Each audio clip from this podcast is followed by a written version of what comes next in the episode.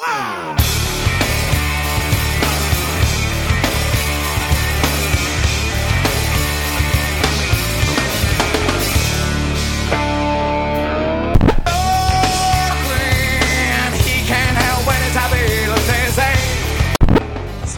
این پادکست هشت بارونه.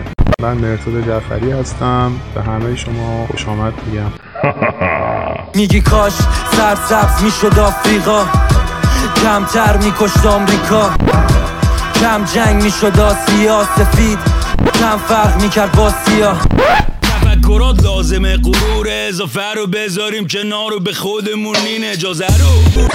ندیم که قاضی باشیم بگیم یکی بعد تو خودمون راضی باشیم. خودمون ناجی باشیم. حتی اگه ناشی باشیم حتی اگه می‌کنیم واسه یه ظهور سب ریا اما رنگا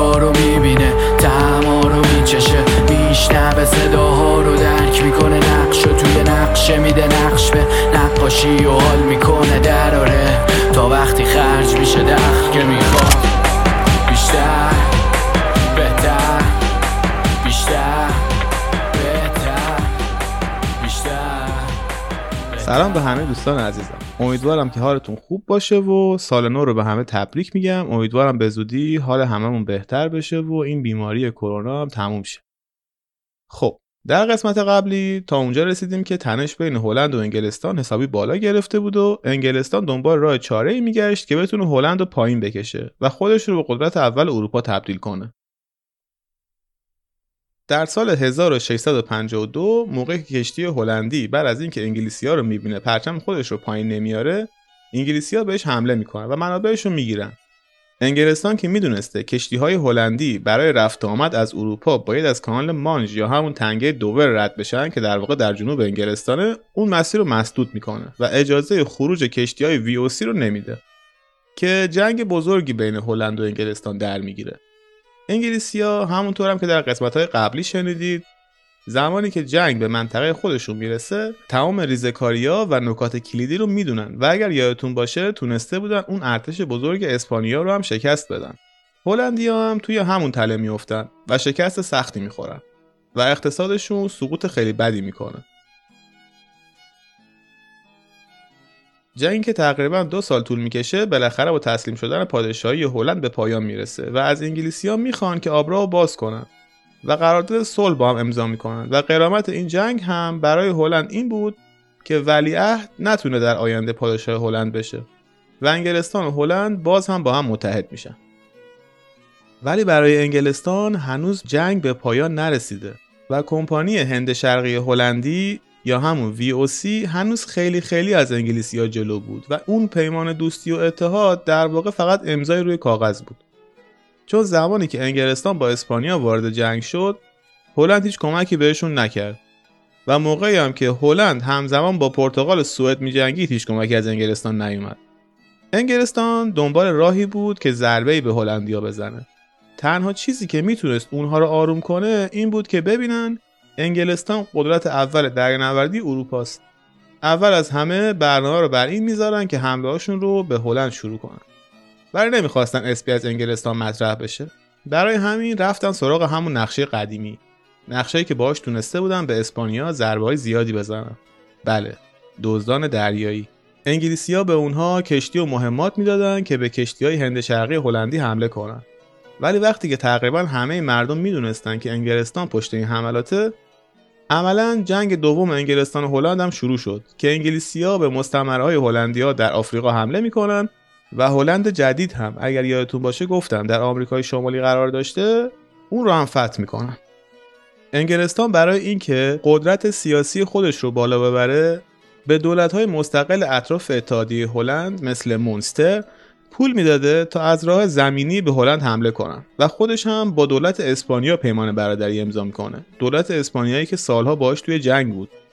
شهر لندن در اون زمان یکی از بالاترین میزان اختلاف طبقاتی رو داشت. شهر رو با دیوار تفکیک کرده بودن که در واقع پولدارها و فقیرها با هم قاطی نشن. محله های پولدار همیشه تمیز و زیبا و محله های فقیر پر از آشغال و کثیفی. حتی زباله های بخش پولدارها رو هم میبردن تو بخش فقرا خالی می‌کردن. و اون طرف دیوارها خیلی براشون مهم نبود. انواع آفتها و جونورهای مختلف اون طرف زندگی می‌کردن در منطقه فقیرنشین که زندگی رو برای مردم خیلی سخت کرده بودن. انگلیسی اشرافی و پولدار فقط خوشحال و شاد از مستعمرهایی که تونسته بودن از هلندیا بگیرن که اپیدمی بزرگی در انگلستان شروع میشه.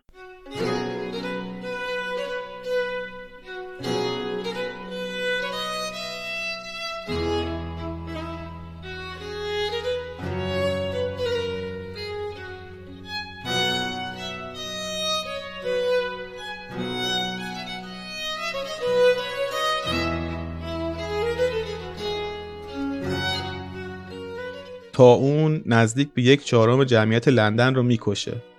و بعد از چندین ماه بالاخره تموم میشه. که یک روز عادی در سپتامبر سال 1666 یکی از نونوایی های مرکز شهر لندن آتیش می‌گیره.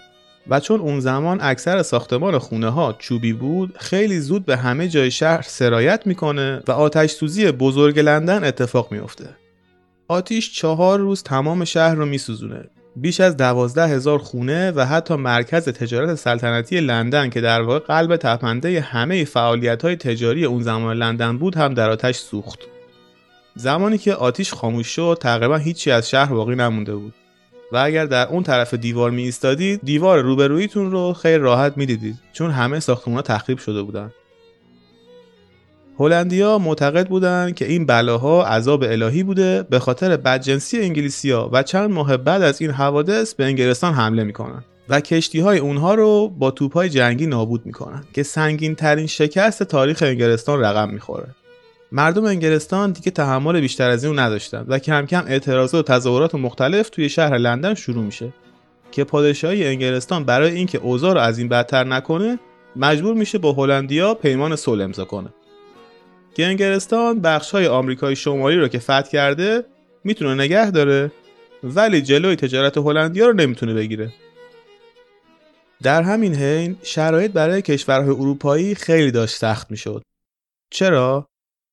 سیستمی که اروپایی ها با کشورهای هند شرقی یا همون آسیای شرقی تجارت می‌کردن اینجوری بود که اونها طلا و نقره رو از دنیای جدید استخراج می‌کردن با اون طلاها اجناس آسیایی رو میخریدن و به اروپا می آوردن. این یعنی روزانه حجم خیلی زیادی طلا و نقره از اروپا و دنیای جدید به آسیا سرازیر می‌شد. و بعد از مدتی که استخراج طلا سخت شد کشورهای اروپایی به مشکل خورده بودند که هلندیا تونستن این مشکل رو حل کنن. اونها اجناس کشورهای مثل چین یا اندونزی رو مثلا با دو سکه طلا میخریدن به ژاپن یا بقیه کشورهای آسیایی میبردن و در ازای اون ازشون سه سکه طلا می‌گرفتن. یعنی در واقع نیازی به استخراج طلا نداشتن که هیچ حتی طلا هم به دست می آوردن که باعث شد اقتصاد هلند دوباره رشد خیلی زیادی داشته باشه. همه چیز خیلی خوب داشت پیش می‌رفت ولی در همین حین کشورهای دیگه داشتن با ایدئولوژی های جدید ظهور می‌کردن فرانسه تحت فرماندهی لویی چهاردهم که یک کاتولیک خیلی سفت و سخت بود بعد از حمله به اسپانیا و گرفتن چند بخش از اون کشور تصمیم می‌گیره کشور خودش رو بزرگتر کنه. هدف بعدی اونها هلند بود. و انگلستان هم که دید فرصت خوبیه برای اینکه بتونه تجارت هلند رو دوباره زمین بزنه کانال مانج رو برخلاف اون پیمان دوباره میبنده.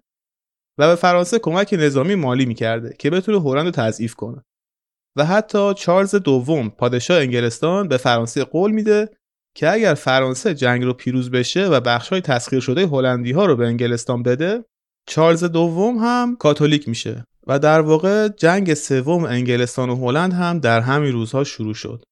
هلندیا تونستن کانال مانج رو دوباره باز کنند و انگلستان شکست های پشت سر هم رو از ارتش منظم و قدرتمند هلند می‌خورد که پارلمان انگلستان جلوی ادامه این جنگ رو می‌گیره. بیشتر به خاطر اون بخش کاتولیک شدن پادشاه البته.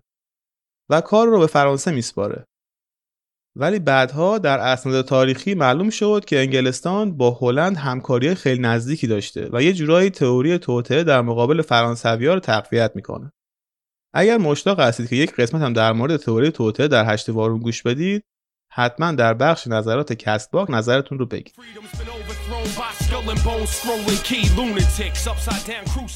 خب بریم سراغ ادامه داستان. یگان دریایی هلند تونسته بود تقریبا جلوی فرانسه رو بگیره ولی اونقدری که هلندیا روی دریا موفق بودن در جنگیدن روی زمین موفق نبودن و یه نقشه خوب به ذهنشون می‌رسه. اونها صدهای آب مرز جنوبی کشور رو باز می‌کنن. ارتش فرانسه دیگه نمی‌تونست به هلند حمله کنه چون کل اون منطقه مرزی زیر آب رفته بود. هلندی هم که می‌بینن دیگه فرانسه نمی‌تونه بهشون حمله کنه تصمیم می‌گیرن با امپراتوری روم و براندربرگ هم پیمان بشن. برای عقب کشوندن کشورگشایی فرانسوی ها که در آینده خطری تهدیدشون نکنه. که خب برای هلندیا خیلی خوب پیش رفت. این هم در نظر داشته باشید که فرانسه و هلند سالهای سال با هم دوست بودن و در بطن همه این درگیری ها پول و مذهب همیشه باعث تفرقه و دشمنی بین این کشورها می‌شد. بعد از اینکه فرانسویان می‌بینن نفوذ به خاک هلند خیلی هزینه داره تصمیم می‌گیرن مناطقی از اسپانیا رو دوباره تصرف کنن. و جنگ بعد از چند سال کشمکش بالاخره در سال 1674 به پایان می‌رسه. پیمانی بین کشورهای هلند و انگلستان تنظیم میشه به نام پیمان وستمینستر که در واقع با هم سر زمین های استعمار شده کنار میان. ولی فرانسه همچنان به دنبال راهی برای ضربه زدن به هلند بود. و در واقع از اون سال به بعد خودش یک تنه مقابل همه کشورهای اروپایی درگیر جنگ ایستاده بود و تقریبا همه راه های زمینی هلند رو بسته بود که بعد از چهار سال هلند تسلیم میشه و تقاضای مذاکره می‌کنه و باز هم یه پیمان دیگه با هم امضا می‌کنه. کلا هی پیمان امضا می‌کردن دیگه. کمپانی وی هلندی کم کم داشت نفوذ و قدرتش رو از دست می‌داد. چون در زمان تأسیسش سفرهای دریایی دور خیلی سخت بودن. و فقط چند کشور محدود کشتی های مجهز برای سفرهای بین قاره داشتن.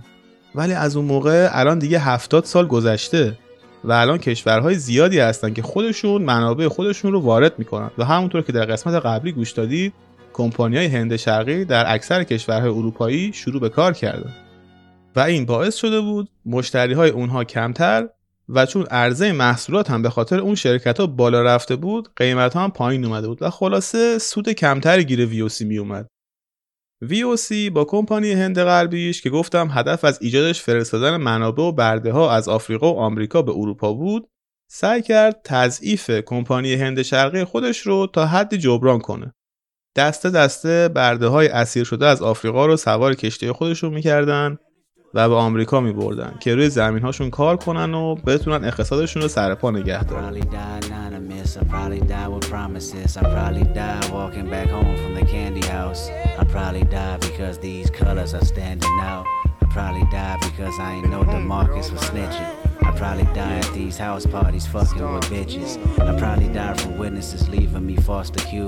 I probably die from thinking that me and your hood was cool.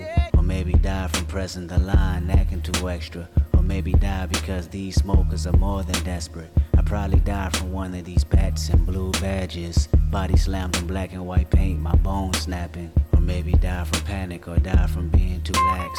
Or die from waiting on it, die cause I'm moving too fast. I probably die trying to buy در این بین همه چی برای فرانسه داشت خیلی خوب پیش می‌رفت. اونا تونسته بودن هلند و انگلستان رو در واقع تسلیم کنن و یه جورایی همه ازشون حساب می بردن. پادشاه لویی چهاردهم که گفتم اخلاق و رفتارش چطور بود یهویی تصمیم می‌گیره فرمان نانت که یکی از قراردادهای اجتماعی قدیمی بین حکومت فرانسه و مردمش بود رو لغو کنه حالا فرمان نانت چی بود طبق فرمان نانت تمامی مذهبا و دینهای مختلف می‌تونستن در فرانسه با آزادی و آرامش زندگی کنن و حکومت حق نداشت که اونها رو اذیت کنه یا حقشون رو سلب کنه. ولی خب آقای لویی چهاردهم که الان خیلی قدرتمند شده یهو تصمیم می‌گیره که این فرمان مطابق فرامین الهی نیست و مذهب پروتستان رو غیرقانونی اعلام می‌کنه و هر کس که این مذهب رو داشته و می‌گرفتن و یادتونم نره که گیوتین از اختراعات فرانسه بوده.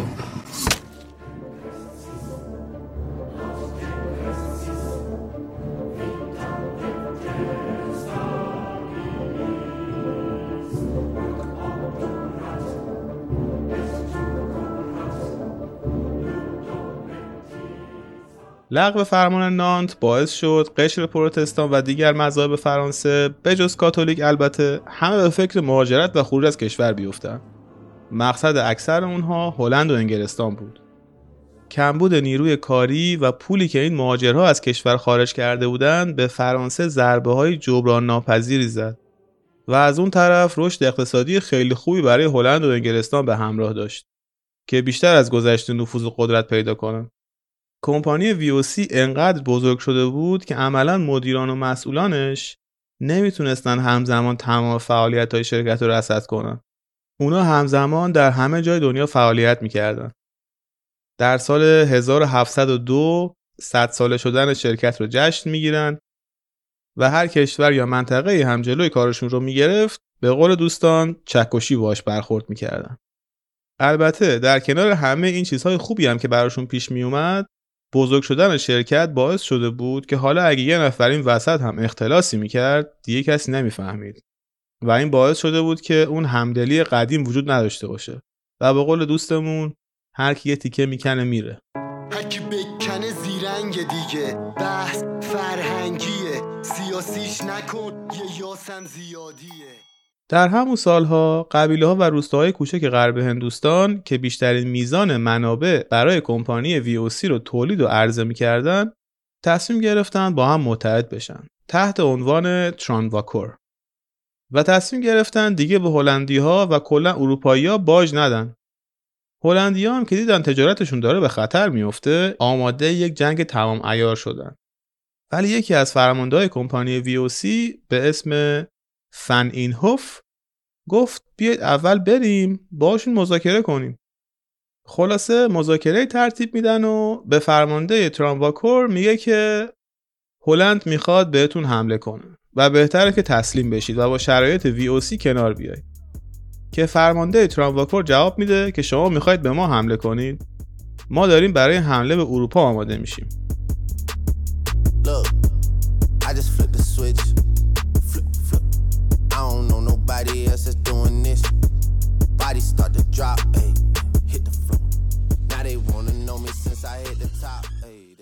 هلندی ها بعد از شنیدن این همه اعتماد به نفس توی این حرفا خیلی زود برای یک حمله سنگین آماده میشن و در عرض چند روز نیروهای ترانواکور شروع به عقب نشینی می‌کنن.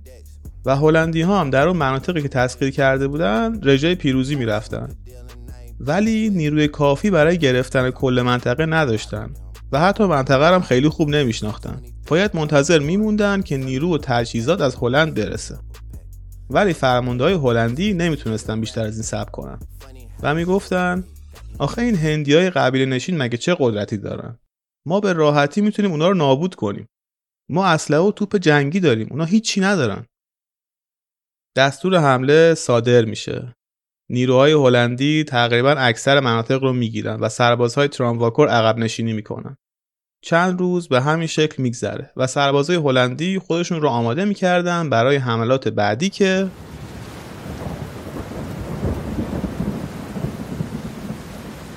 بارون شدید همه بارودها رو خیس کرده. دیگه نه اسلحه ها کار می‌کنن نه توپ های جنگی. لباس های نظامی همگی خیس شدن و حرکت براشون خیلی سخت شده. دریا هم خیلی طوفانیه. حتی نمیشه از اون منطقه خارج شد. صدای گلوله از کجا میاد؟ نیروهای ترامواکور به سمت هلندیا شلیک می‌کردن. اسلحه از کجا آوردن؟ توپ جنگی هم دارن. یکی از توپ ها به بدنه کشتی برخورد می‌کنه و آتش به انبار مهمات کشتی میفته هلندی که نمی‌دونستن چطور این اتفاقا داره میفته تسلیم میشن. و این یکی از بزرگترین ضربات و شکست هایی بود که کمپانی VOC تا به حال متحمل شده بود. همه مردم هلند یا حتی اروپا نسبت به این اتفاق ناراحت بودند و کمپانی تمام نفوذ و احترامش رو در آسیای شرقی از دست داد. و حالا همه مردم علیهشون متحد شده بودن. سالها بعد معلوم شد که اون سلاحها و توپای جنگی رو انگلیسی در اختیار قبیلهای هندی قرار داده بودند. انگلستان بعد از این اتفاق دوباره کانال مانج رو میبنده و هلندیان که تلاش می‌کنن دوباره کانال رو باز کنن در مقابل انگلیسیا شکست می‌خورن. کمپانی هند شرقی متحد هلندی بعد از این شکست هیچ وقت نتونست دوباره روی پای خودش بیسته. مردم کم کم شروع به فروش سهامشون کردن و کمپانی هر روز ضررهای بیشتری می‌خورد. از دولت تقاضای پول می‌کنه ولی حکومت هلند اصلا اونقدر پول نداشته که بتونه همه این ضررها رو جبران کنه. و به این شکل پرونده کمپانی هند شرقی هلندی یا همون VOC بعد از چند سال تقلا برای همیشه بسته میشه. و دوازده سال بعدش کمپانی هند شرقی تجار لندن به هندوستان حمله می‌کنه و هندوستان به مستعمره انگلستان تبدیل میشه و تقریبا 200 سال توسط انگلیسی ها استعمار میشن.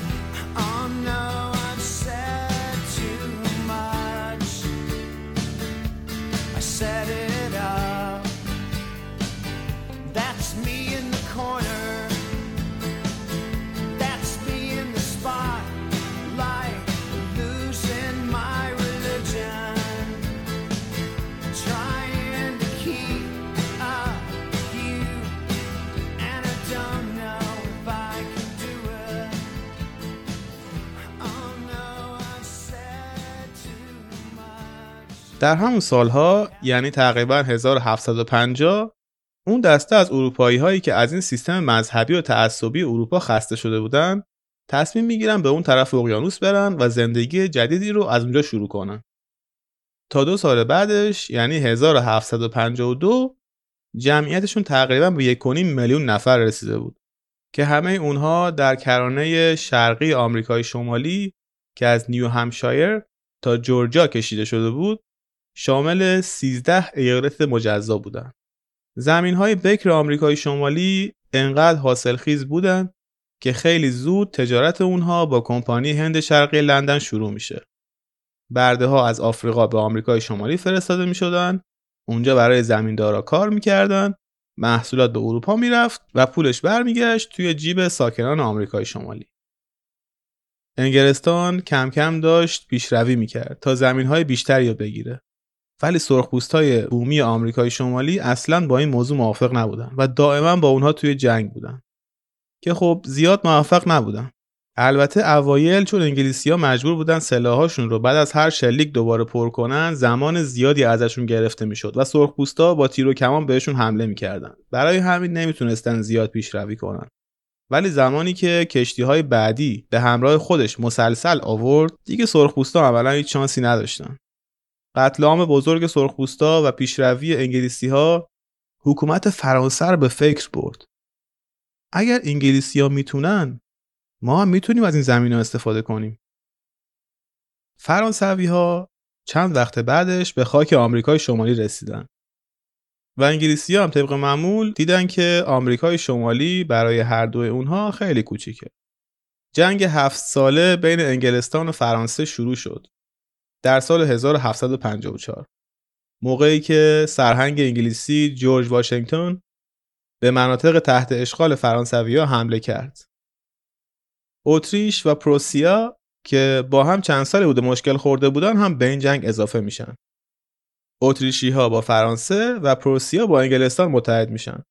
ایالت های مختلف آلمان، حکومت تزار روسیه، سوئد و چند کشور دیگه هم به این جنگ اضافه میشن. و نزدیک به هفت سال جنگ بر سر زمین های آمریکای شمالی بین این دو کشور و قبیله های سرخپوستی ادامه پیدا می‌کنه که در نهایت انگلیسی ها موفق میشن جنگ رو ببرن و بخش بزرگی از اون زمین ها رو به دست بیارن و با امضای پیمان پاریس در سال 1763 عملا فاتح آمریکای شمالی میشن. به عقیده خیلیا اون جنگ که در سال 1763 به پایان رسید اولین جنگ جهانی بود. ولی بومیای آمریکا که همون سرخپوستا باشن از شرایط موجود اصلا راضی نبودن و در همون سال با هم متحد شدند و علیه انگلیسیا شورش کردند که به جنگ پونتیاک معروف شد و چندین سرباز و ساکنان انگلیسی رو کشتن و کشور مستقل خودشون رو می‌خواستن. که انگلیسی ها هم برای اینکه شرایط از این سختتر نشه با اعلامیه سلطنتی از جورج سوم پادشاه انگلستان زمینهای غربی مجاور مناطق خودشون رو به سرخپوستا میدن تا مرز میسیسیپی. در واقع رسمیش می‌کنن و بهشون یه محیط برای زندگی کردن میدن. اقتصاد در آمریکای شمالی خیلی سریع داشت پیشرفت می‌کرد و تجارت کمپانی هند شرقی الان تونسته بود بخش بزرگی از تجارت خودش رو از آمریکای شمالی داشته باشه. و وجود اون زمین ها برای حکومت انگلستان خیلی مهم و حیاتی بود. مردم از قراردادی که دولت با سرخپوستا بسته بود اصلا راضی نبودن. و می‌گفتن پادشاهی انگلستان چه حقی داره که برای ما تعیین تکلیف کنه. ما به اینجا اومدیم که از زیر بار این چیزا خلاص شیم. و زمانی که پادشاه انگلستان تصمیم گرفت نرخ مالیات آمریکای شمالی رو هم افزایش بده ساکنان اونجا دیگه طاقتشون تاق شد. اونا می‌دونستن کمپانی هند شرقی از پرداخت مالیات معافه جنبش چای در بوستون اولین حرکت اعتراضی اونها بود که پسران آزادی یا سانز آف لیبرتی در 16 دسامبر 1773 انجام دادن. اونا خودشون رو مثل سرخپوستا آرایش کردند و به کشتی های هند شرقی وارد می شدن بار چایی که قرار بود به انگلستان بره رو به آب مینداختن. این موضوع باعث شد کمپانی خیلی ضرر کنه و دولت انگلستان نمی‌تونست بیشتر از این به ساکنان آمریکای شمالی فشار بیاره. و چند بار دیگه هم بعد از این اتفاق هر بار که محموله قرار بود از آمریکای شمالی به سمت اروپا حرکت کنه طرفداران جنبش چای در بستون بارهای اونها رو به آب مینداختن و شعارشون این بود که ما زیر نظرش دولتی نیستیم ما برای آزادی به اینجا اومدیم ما حتی هیچ نماینده‌ای در پارلمان انگلستان نداریم و هیچ حق انتخابی هم در سیاست های انگلستان نداریم. پس حق ندارید که از ما مالیات دریافت کنید. پارلمان انگلستان در سال 1774 قانونی رو وضع می‌کنه که تمام تجارت با بوستون رو قطع می‌کرد و بقیه ایالت های آمریکای شمالی هم برای همراهی با بوستون تجارت خودشون با انگلستان لغو می‌کنن. البته بجز جورجیا.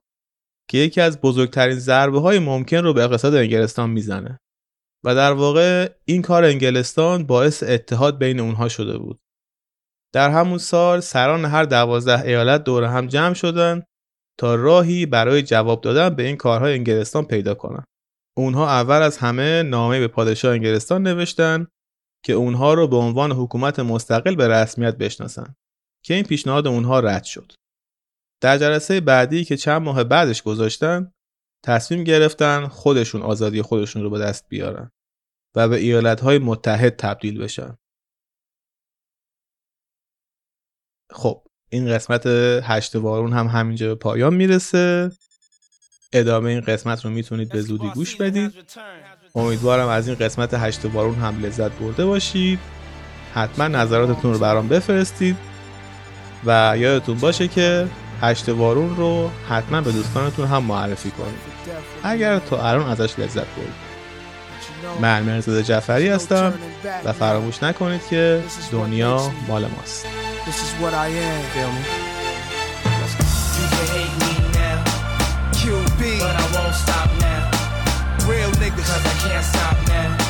Brave hearts. You hate me now. Come on. But I won't stop.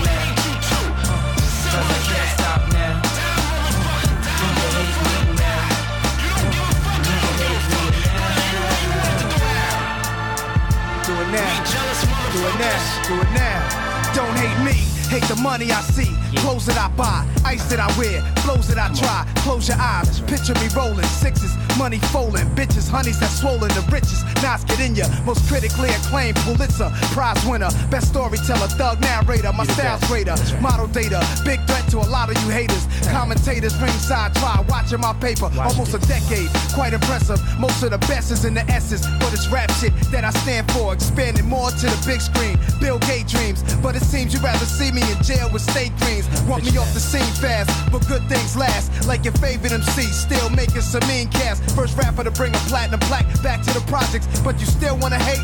Be my guest. I suggest. Money is power,